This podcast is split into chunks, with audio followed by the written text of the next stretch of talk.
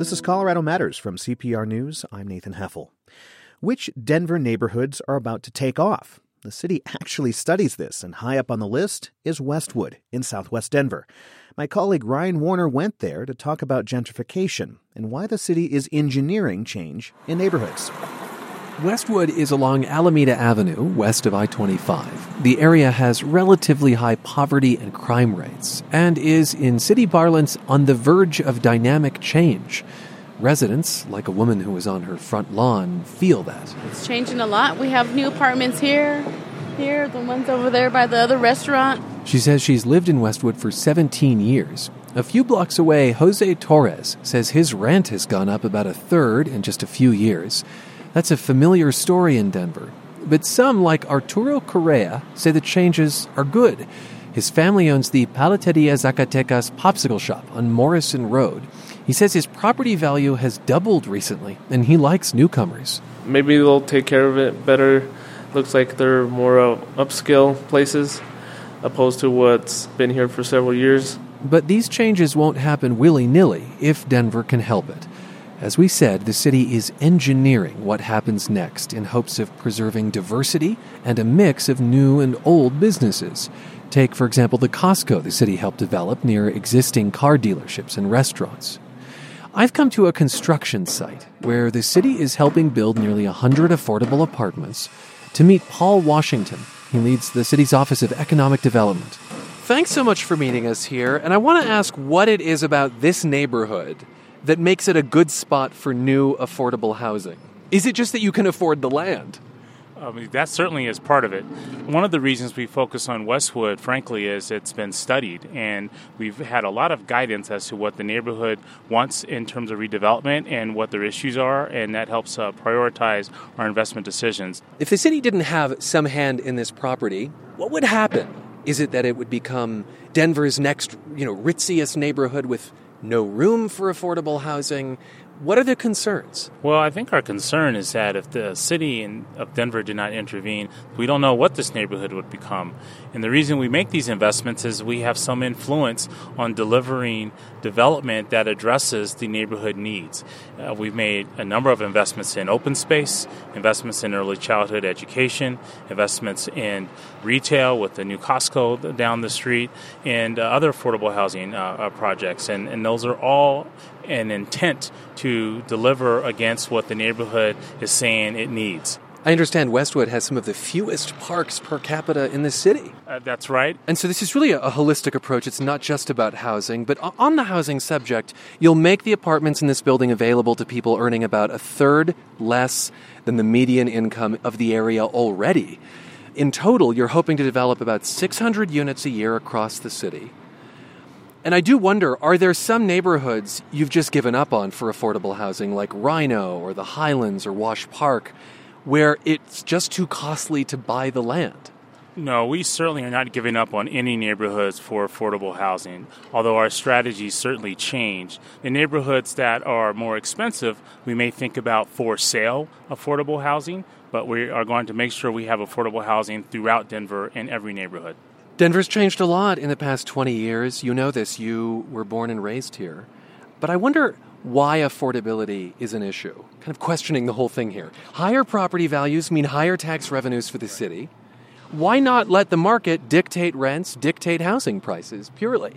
we think about and care about affordable housing because in times when the economy is good, we are pricing individuals out of Denver, and that results in more congestion. That results in not having the critical persons who deliver services not being able to afford to live in their neighborhoods, like cops and teachers who then have to commute because they have to live outside of the city and, and thus the connection to congestion. That's right, and also who are a little bit out of touch with some of the unique characteristics and challenges of a neighborhood. You think about a teacher that may live in a different community than he or she teaches, and then also it's important for Denver to remain diverse, not just racially, but social and economically. I talked with Mayor Michael Hancock about this back in 2014 and he said the affordable housing crisis indeed threatens Denver's identity. I think that's what you're getting at there.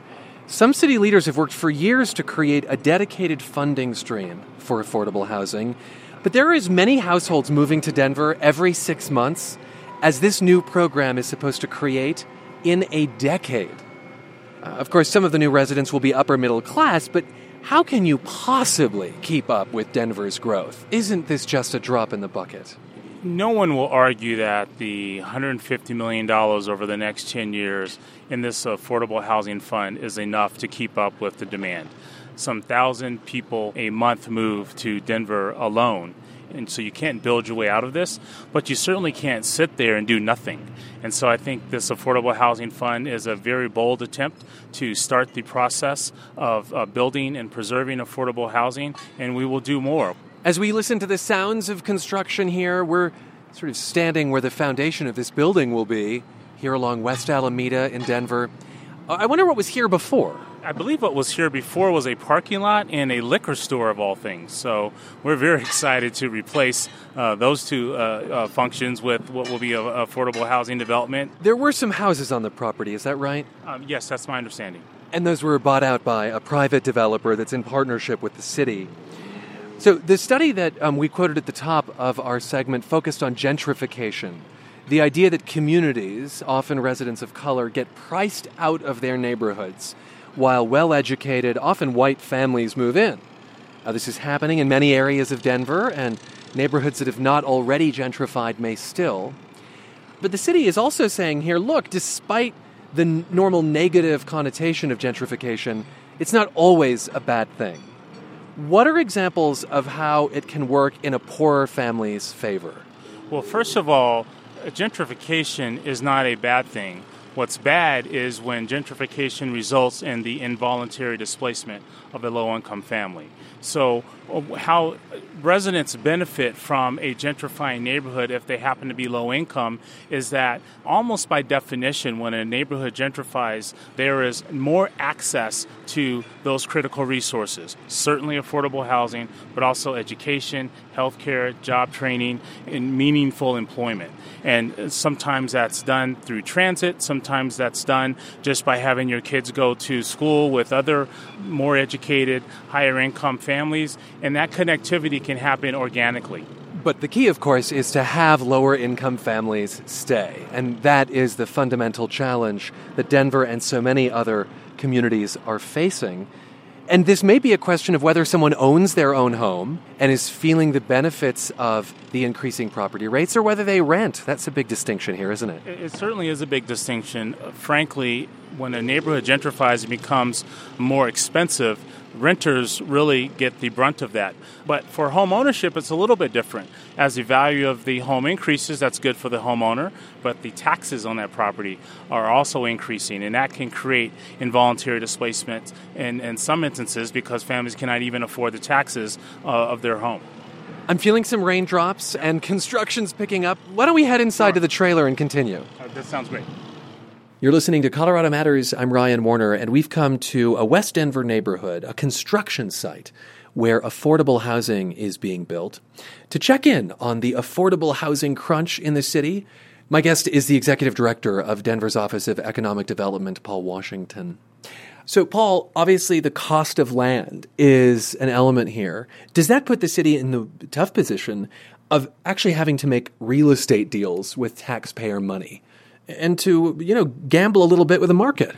No, we're not gambling with taxpayer money, but we are uh, land banking and purchasing property adjacent to uh, existing transit stations. I think that's a very safe bet that that property will only increase in value, and we will develop that, which will include affordable housing. So there are essentially parcels around the city that the city owns and is sort of waiting to develop. Can you say how many lots, what kind of acreage? Well, um, we are actively involved in about uh, three different lots, and the acres range from, um, you know, half a block to about four or five acres. Where else in the city? The Sunnyside uh, neighborhood, um, as well as in Globeville, Elyria, Swansea, and 29th and Welton. Denver has done some of this kind of development in Lowry and Stapleton. Both have become high cost neighborhoods in a relatively short amount of time. And Stapleton, in particular, is having trouble meeting its goals to create affordable housing, specifically when it comes to sale properties. What has happened? Why is that so tricky? 2008, of course, was a real estate led recession. And so part of the struggle we had is that the market was just working against us. However, there is an enormous opportunity, and that goal can be made up, I think, um, very successfully if we thoughtfully develop the property around the Central Park Boulevard transit station over the next year or so. That's along the train to the plane. That's correct. The idea here is to avoid concentrating poverty where the city's lowest income residents all live in the same neighborhood and then end up with bad schools, bad amenities, or none at all. Every major city, though, that is attractive is struggling with this balance. What makes you think you can stop what must feel to some like a market inevitability? That things in desirable places are simply going to get more expensive and thus unaffordable no city has figured out the problem of uh, involuntary displacement as a result of gentrification, and we're in good company, but it's a long term prospect. We don't know if we will ever solve the issue, but we're going to work hard, and I think we have to be intentional and progressive about the policies and the investment decisions that we make. The city has received some criticism for its push for new developments in the Elyria, Swansea, Globeville neighborhoods. There are several projects going on in that part of North Denver, between the renewal of the Stock Show complex, I 70 and Brighton Boulevard, among others. The city is demolishing a few dozen homes in these historically working class neighborhoods. Other residents are being targeted to get bought out. They have yard signs that say, My community is not for sale. The implication is once the neighborhood is nicer, rich people will want to live there, and historic communities there will be pushed out. Is what's happening in Elyria, Swansea, and Globeville contradictory to the city's other affordable housing efforts? No, I think the Office of Economic Development has purchased six acres of property um, right at the Stock Show station as a way to address some of the displacement that will occur because the I 70 is expanding. We will also look to acquire additional properties so that we can deliver for sale affordable housing in that neighborhood. And would there be some assurance that whoever occupied those apartments or homes came from that neighborhood? That's a great question. And other cities um, have those types of policies where there's some preference if you're from a neighborhood or your family's from a neighborhood. That requires an ordinance change and, uh, and it requires new laws. And that's something we certainly will look into. I mean, it strikes me that you can't really address displacement if you don't have that law on the books. Well, I want to look into that ordinance change. I think I want to understand uh, both the pros and cons of having a, a preference. One of the legal issues um, will be uh, making sure that you are not discriminating unwillingly for housing opportunities by having those preferences. Of course, making housing less expensive isn't the only way to make things affordable. You can also raise the income of the people who live in a particular neighborhood. And so the city is trying to create better job prospects in gentrifying neighborhoods. Give me an example of where that's happening and what that looks like, the kinds of opportunities you're creating. Sure. You mentioned Globeville, Elyria, Swansea. So we have a very, very intentional workforce development effort that will go on in that neighborhood. Um, it will first start with understanding the jobs that are expected to come because of the expansion of the freeway. And then, of course, we have a goal of making Denver and the National Western Center the agribusiness hub of this country. And so we want to train the residents of Globeville, Elyria, Swansea to take advantage of these job opportunities. I think some people new to Denver would have a hard time imagining the Denver that you grew up in in the 1970s. You live in Boulder now with your wife, another city where affordable housing is a huge problem. I just saw last week that there were 57 homes in Boulder that sold for more than a million dollars in June. Housing really is a regional issue. Have you seen any innovative solutions from, say, the suburbs? Or is there something you'd implore the suburbs to do specifically? Well, I think what I would implore the suburbs to think about is their own transit oriented development strategies. If you're going to have relatively well educated, high income individuals moving into a neighborhood and you want to keep the low and moderate income families in those neighborhoods, the only way to really solve that and do both is to think about density. And I think density is very appropriate at transit. And so, as we think about how this is a regional approach to affordable housing, there needs to be a regional discussion about how we develop at transit. Density, meaning lots of people living in one concentrated place. And that has a certain efficiency to it, as you've described, but it can also greatly change the character of a neighborhood. Something that might have felt like uh, you know, Leave It to Beaver all of a sudden starts feeling like Sex in the City. I think that's one way to describe it, but um, you don't have to necessarily change the entire neighborhood. When I talk about density, I'm really talking about density at transit in particular. I think fundamentally what we're talking about is change and how uncomfortable change sure. can be. We heard from folks in this neighborhood that Yes, this affordable housing development is going up, but it may block their view of the mountains, and it means your neighbors change, and new people come in, and new businesses come in, and old ones go mm-hmm. out. It's important to make sure that business owners know that uh, gentrification uh, is coming. It's important for these business owners to think about how they will appeal to what will be a new demographic, but more importantly, it's important for business owners to understand what and how they can maintain the cultural integrity of the services they are delivering delivering. You think about a restaurant or or a neighborhood store, and so that's a delicate balance. And so we'll be providing both technical and financial resources to businesses in these neighborhoods so they can help adjust this change. But that same business also reflects the cultural integrity of that neighborhood, and, and in particular as millennials move into the urban core, part of the reason they want to move into the urban core is because they want to embrace and take advantage of the diversity it offers. And so that business owner's got to play that that balance? How do they serve a new demographic, but also how do they make sure that they are satisfying the existing uh, clientele or the existing neighborhood? Paul Washington leads Denver's Office of Economic Development. He met CPR's Ryan Warner in the Westwood neighborhood. By the way, a plan approved Monday night means the city is also committed to building new bike paths and making it safer for pedestrians. We'll check back in on Westwood as it changes, see where affordable housing is available in Denver right now. There's a map at cprnews.org. Coming up on the anniversary of the Aurora Theater shootings, how first responders are trained to deal with trauma. This is Colorado Matters from CPR News.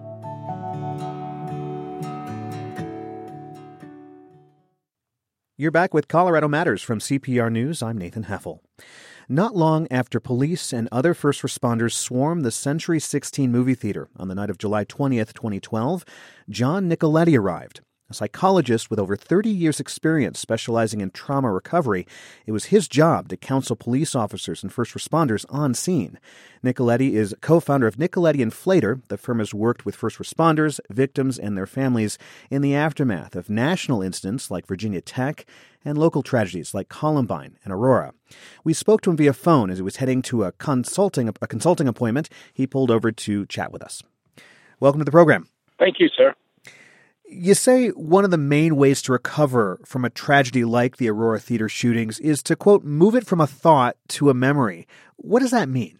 Okay, after a traumatic event, the event kind of consumes a person.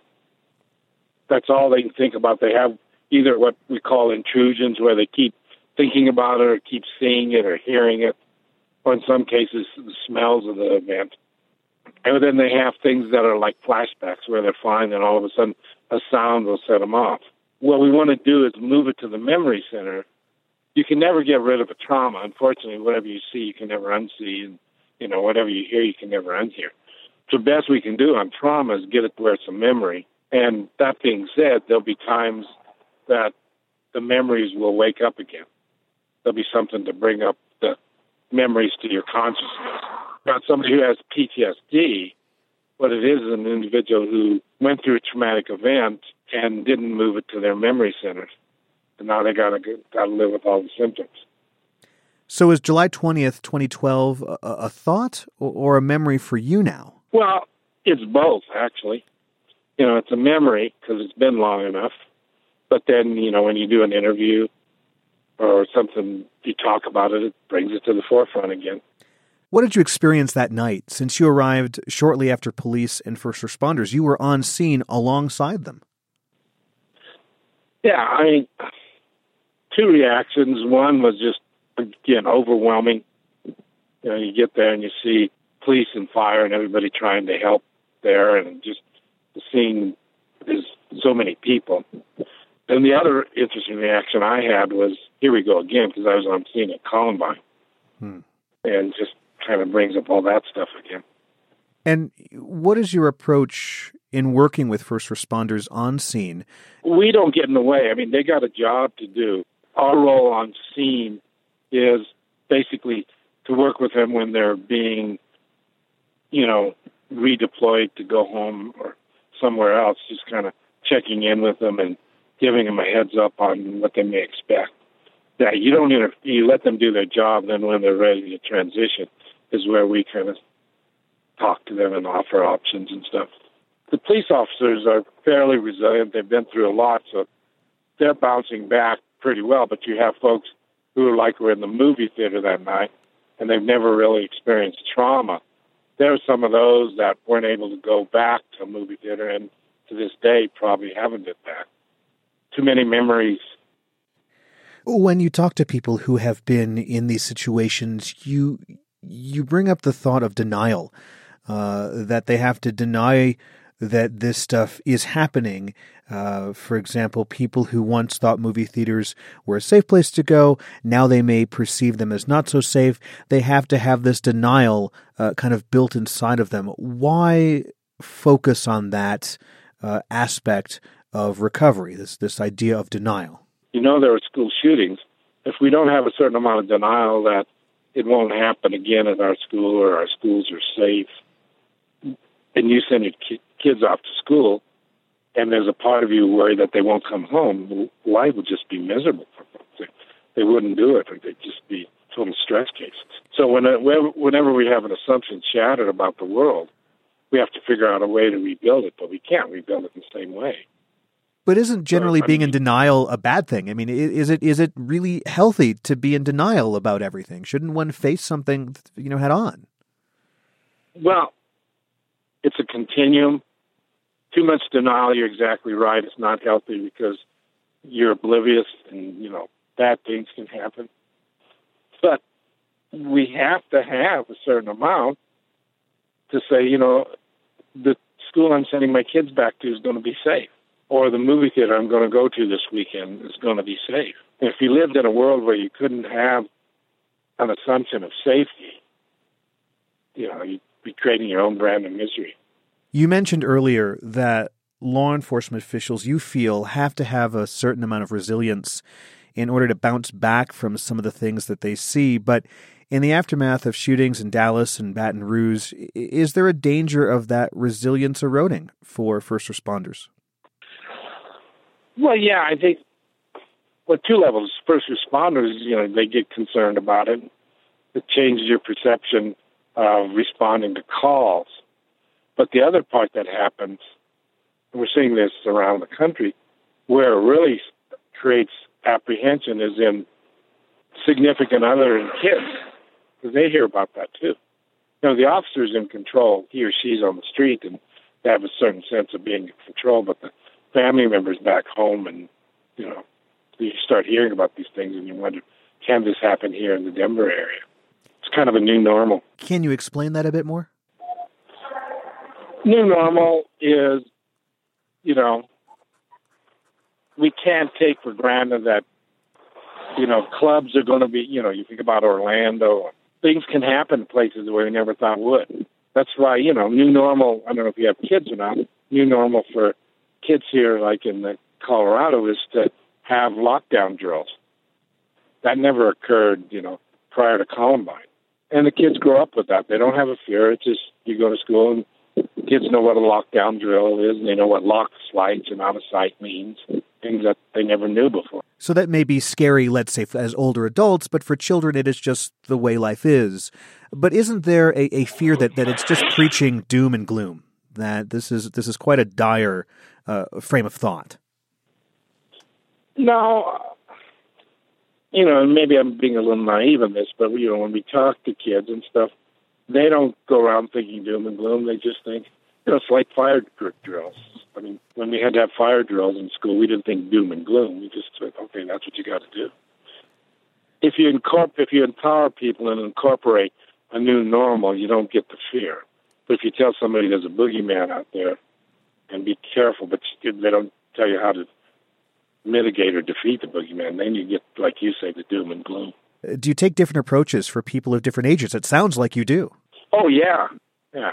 Kids are very, you know, they're concrete. Like you know, I was working on one with one of the kind of a crisis line after nine eleven, and you'd have families calling in, and I remember one mother calling in saying, You know, my child gets upset every time she watches the plane hit the World Trade Center. And you got to be real concrete with parents and say, well, don't let them watch it because the kids, if you they're watching it, it's like it's happening again. So you got to have a sense of the developmental stage where somebody's at. Four years later, after the Aurora Theater shooting, is the work that you're doing with first responders ongoing still? No, pretty much. You know, the way trauma goes is, you know, closer to the event, the more the emotions are heightened. And you have a series of early, what we call anniversary reactions, like the 24 hour after an event, one month after, one week after the event, one month, and then one year.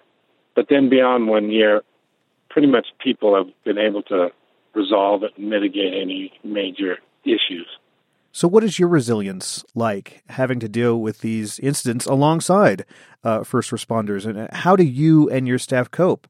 Is it similar to, to how you teach uh, first responders and police officers? Yeah, totally. I mean, you know, you really want to practice what you kind of present there. And so we, as I'm fortunate to have a lot of good staff, and they're all pretty much trained in trauma. So after major events, we basically debrief and process it if you keep stuff inside, it just sort of haunts you. You know, you think you go, you think you push it away, but it still lives there. Could there? Let, let's let's bring it out a little bit. Could there be you know, maybe a national resiliency that we need to look at, or, or a national uh, uh, thought of denial in a sense of these things are happening now. They didn't used to happen. How do I cope with this? Uh, you know, not just let's say first responders, but but anyone, someone listening right now. I think yeah, I think that's an excellent point, and that's the thought process you want to get. You want to get the thought process of what do I do if, as opposed to oh my god, because if you just stay at oh my god, that's a helpless thing. Whereas if you get the what if thinking, then you empower yourself you know, a lot of people go to movie theaters now, and I, I bet you if you talk to your audience, you could ask them a question that they probably didn't know the answer to years ago, and that is, do you know where the exit is at a movie theater? And what you'll find is more people are vigilant about that because it, it, it's it happened there. Whereas if you ask your audience if they know where the exit door at a grocery store is, very few people would be able to answer that question. John, thanks so much for joining us. Thanks. Hopefully, it was helpful to you. John Nicoletti is co founder of Nicoletti and Flater. The firm has worked with first responders, victims, and families following traumatic events.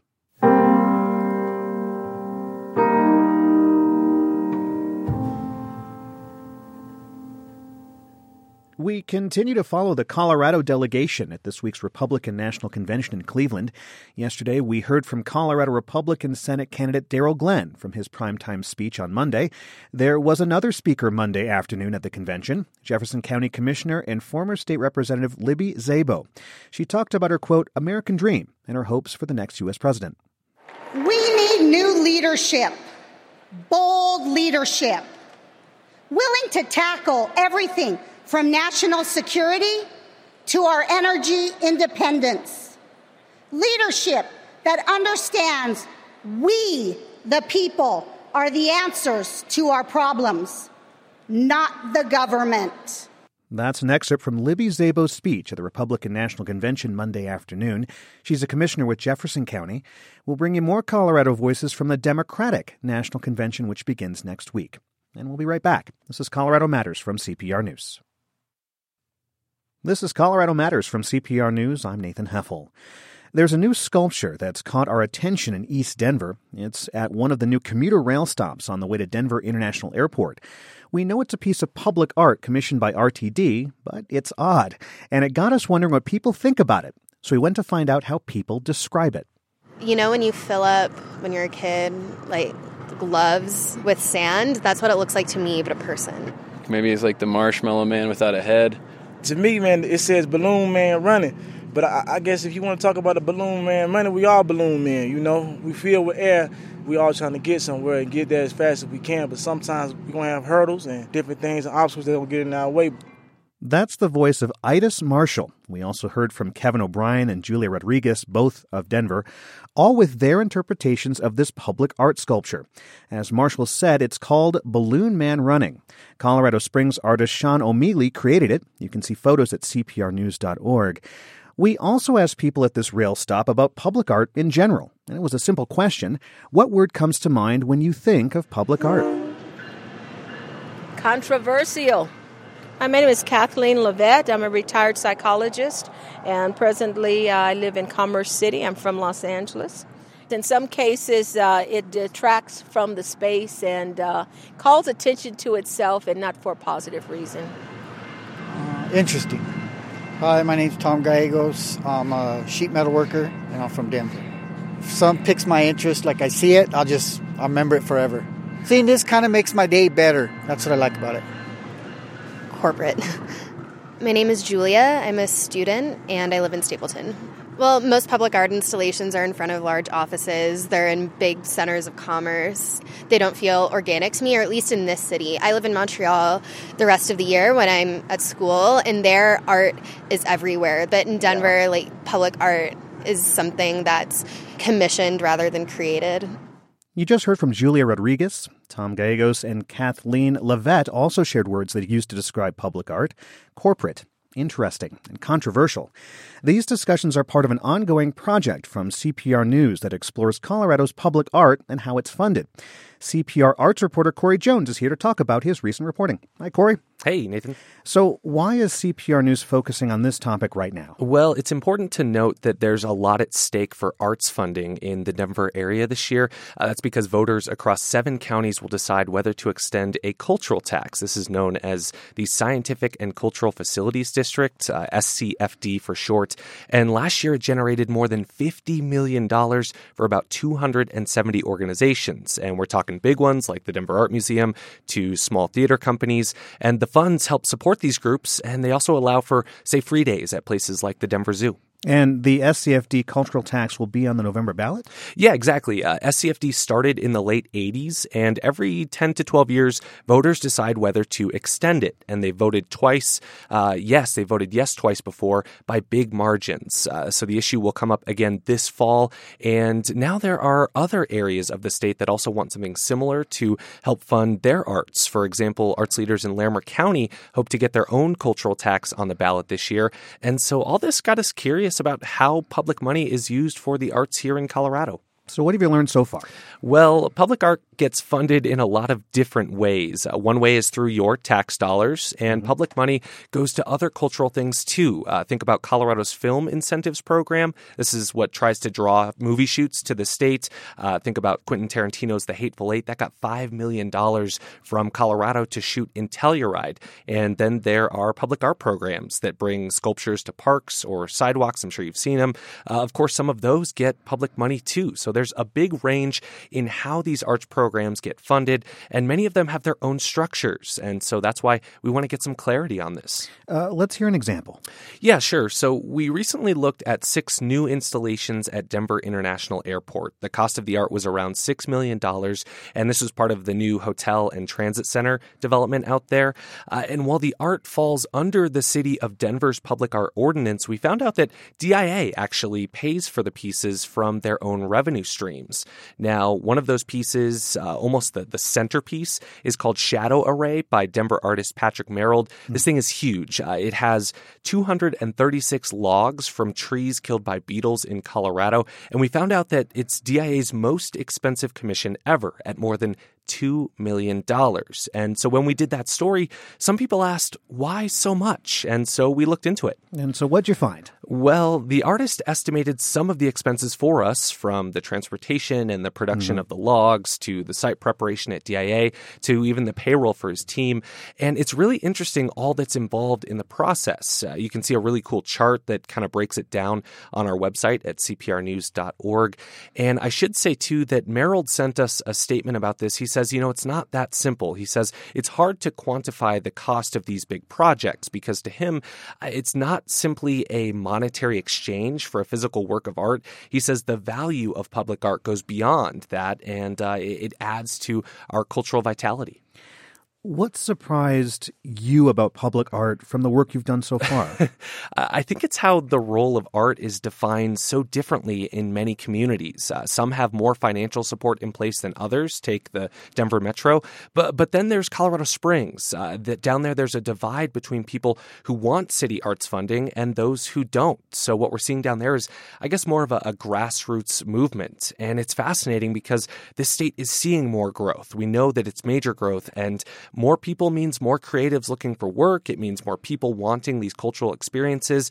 But at the same time, I mean, there are other big needs in our state, like education, like roads. And that brings up some big questions around how to pay for the arts. Brings up questions about affordable housing for artists and what art offers to community. And all of this points us back to policy. So, what's next with your reporting, Corey? Well, I'm really interested in what our audience has to say. I mean, I'm learning that public art can mean a lot of things, and I want to hear about what public art means to you. Maybe you think public money should go to the arts, or maybe you don't. Tell me why in an email. Send it to arts at cpr.org.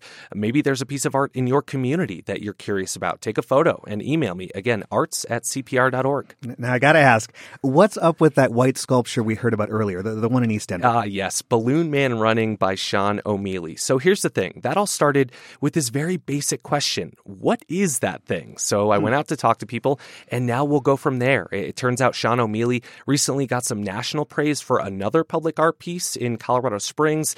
And Nathan, you'll love this. He's a former toy inventor. So mm. we're going to go visit his studio and then check out the scene down there. And uh, remember that RTD commissioned this sculpture for the Central Park Station in East Denver. So we'll also dive into how RTD RTD funds its own public art program.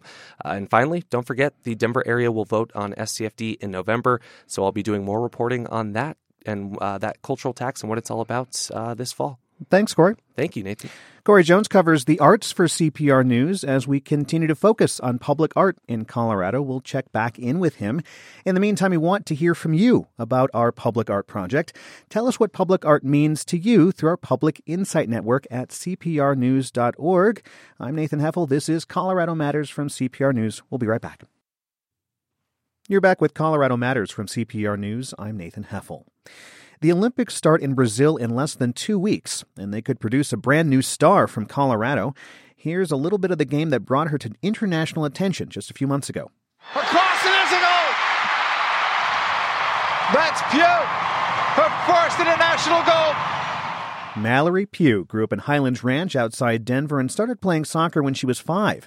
Last week, she became the second youngest player ever named to the U.S. women's Olympic soccer team. Mallory, welcome to the program. Thank you. The women's national soccer team may be the most prestigious American women's team of all time, and it's going for its fourth straight Olympic gold medal. That's a lot on the line. Is that a little scary for you? Yeah, it's definitely a little scary. I know I'm super nervous, but really excited too. And just going to the Olympics and being there with my teammates and kind of the relationships that we've bonded and have had over the past few months has been great. So um, that makes me even more excited. So, what are you expecting that, that first game to be like? Oh boy, I think the first game is just going to be something that I've always dreamed of, and just being in um, Brazil with that big of a soccer community there, and just being with my USA teammates and friends and family. It's just going to be um, a really special moment for me. So, is this like a, a, different, let's say, than the first game of a normal season where you've got these these jitters? Is it going to be a little bit different than, let's say, a normal thing because this is the Olympics? I think for me, I think I'm going to just look at it as it's just another game, but obviously, it's not just another game. It's um, we are playing in the Olympics, but for me, I think just not really thinking too much of it because then that's kind of when I start to freak out a little. Um, just kind of relaxing on the field and just enjoying it all. You started playing soccer at five. Uh, when did the Olympics begin to seem like a real possibility?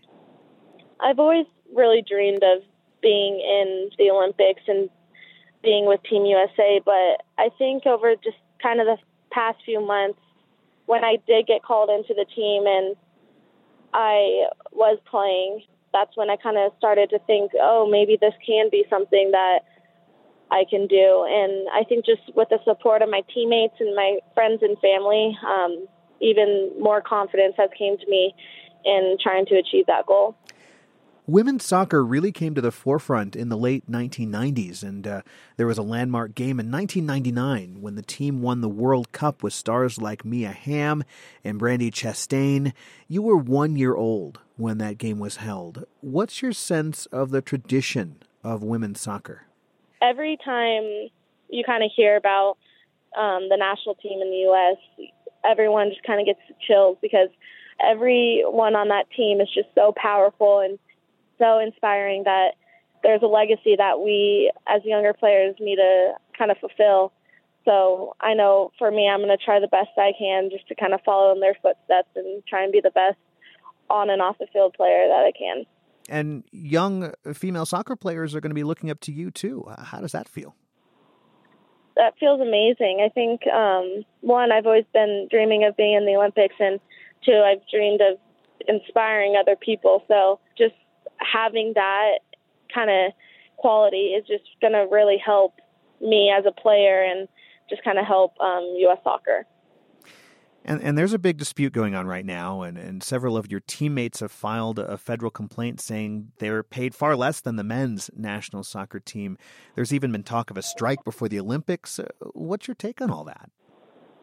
Yeah, I mean, I know I will always support my teammates and whatever they do, but as of right now, I haven't really been in those types of conversations because I still am an amateur and I plan to go to college in January, and I'm really excited for that too. Yeah, and amateurs aren't paid, uh, of course, unlike professional uh, players. Are you worried about the infrastructure or conditions in Brazil uh, not being ready for, for, for the Olympians and, and, and maybe that concern of Zika that, that we've heard so much of in the news? No, not really. I think um, really I've just been focused on trying to make this Olympic team and over the past few months on school and soccer. So I'm not too worried about it. And we've had conversations with the CDC and other health organizations, and they've really um, educated us on kind of what they've been doing down there. So yeah, I'm pretty confident in going down there and I think a lot of us uh, watching the Olympics on TV have imagined ourselves walking into the opening ceremonies, waving at that huge cheering crowd with that American uniform on. But you're not going to be able to go to that because the team starts its matches two days earlier and 200 miles away. Are you disappointed yeah. about that?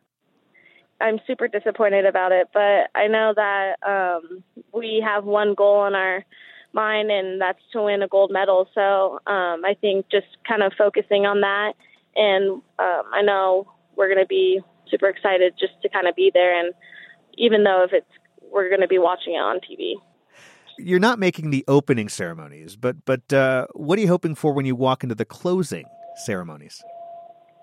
When we walk in the closing ceremonies, I'm definitely hoping for the gold medal with me and just kind of wrapping it all up and just taking it all in because um, you never know when this experience can come around again. Have you had dreams of being on the podium uh, when the Star Spangled Banner is played and, and the flag is risen above you with, with that gold medal? Have you had that dream? Yes, of course. really? Yeah. Uh, is it is it tough to uh, to kind of keep that out of your head and really focus on the game? I mean, this is such a huge event for you. it, it is hard, but I think for us as a team, we just focus one game at a time and try and conquer that. The, the women's team was just named last week. What will you be doing between now and the Olympics? I'll probably just be spending time with my family and friends, and then we will have our um, our last send off game on the 22nd of July, so against Costa Rica. So just be with the team and just kind of get ready for Rio and try and win that gold medal. So, when you're not being an Olympic soccer player, what do you do to relax? I usually just kind of hang out with my friends and family and just spend time outdoors and just enjoy moments with them because I know all my friends are going to be going off to college soon. So I'm really going to see them over the next few months. So just kind of cherishing times like that. And what about bonding with your teammates? They're a lot older than you are. Is there kind of a disconnect there?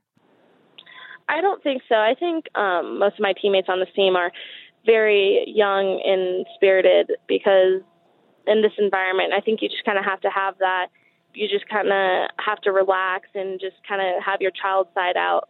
So all the relationships that I formed are just they're obviously different than my friends at home, but they've been great.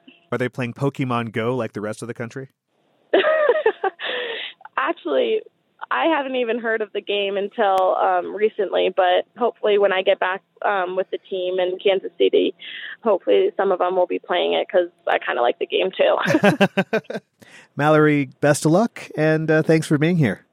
Of course, thank you. Mallory Pugh is a forward on the U.S. women's Olympic soccer team. The team's first game is August 3rd.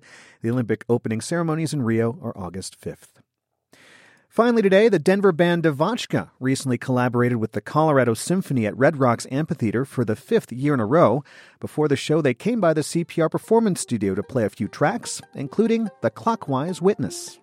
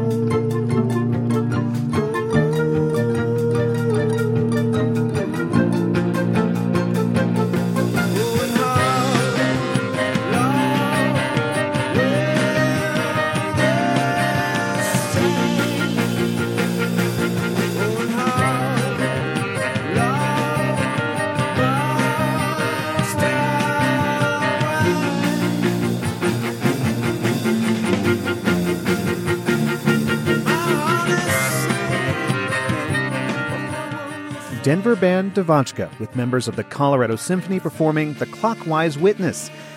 That's our show for today. My audio engineer is Michael Hughes. My director is Stephanie Wolf. Producers Anthony Cotton and Michelle P. Fulcher helped with the show today. Executive editor is Ryan Warner. Managing producer is Rachel Estabrook. Of course, follow us on Twitter at Colorado Matters and connect with us on Facebook, CPR News. Colorado Matters is also a podcast. You can subscribe by clicking Colorado Matters at the top of CPRnews.org.